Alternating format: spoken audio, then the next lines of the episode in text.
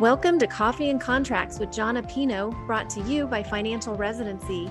John owns Contract Diagnostics and is an expert on physician contract negotiation and compensation review. If you have an idea for a podcast or a question you would like for him to answer on one of his shows, please email podcast at financialresidency.com. Now grab your cup of Java and get ready for Coffee and Contracts with John Appino. Hey, everybody out there in financial residency. This is John with Coffee and Contracts. We've got a quick blurb today on visa physicians and what they need to consider as they uh, look at their employment contract and how they differ than a traditional W 2 physician.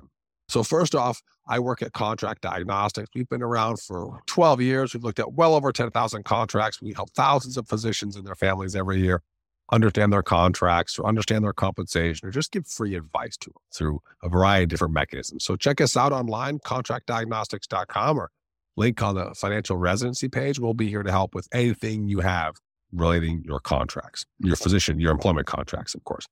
So you're on a visa. What do you got to know? Well, visa contracts typically have different, multiple differences than W 2 contracts.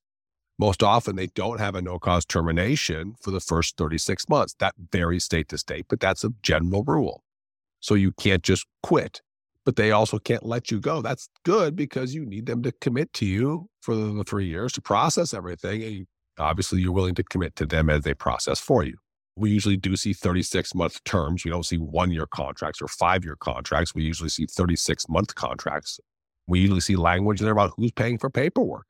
Okay. Sometimes there's a budget in there. It's important to have who's paying for the visa paperwork. It's important to have when they're going to do things. Are they going to do it when they can or as soon as they possibly can based on timelines? We often don't see no cause terminations in a J1 waiver contract. We usually see very defined address. So this is the address the physician's practicing at that meets whatever definition of an underserved area, or maybe they're on the Conrad 30 program. It's important to understand which program you're under. We usually see fixed compensation for three years, not variable or not production only. We don't usually see non competes. Those are some of the changes. Oh, we also see full time. So you typically will see a physician shall work at least 40 hours per week.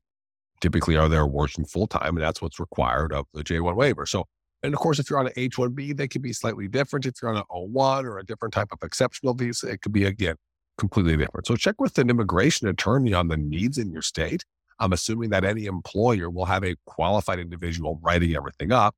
And if you need us to help you understand some of the terminology in there or ask, provide questions that you can ask them, reach out to us at contractdiagnostics.com. We work with many physicians on J1 waivers, and H1Bs, and O1s, whether you're on a visa or whether you're just looking at signing a typical W 2 contract. Give us a call. We'd love to help. It's what we do, it's our specialty. Enjoy your day, everybody. Thank you for listening to Coffee and Contracts with John Appino. If you need a contract reviewed or want to know if you're being paid fairly, go to contractdiagnostics.com. See you next time.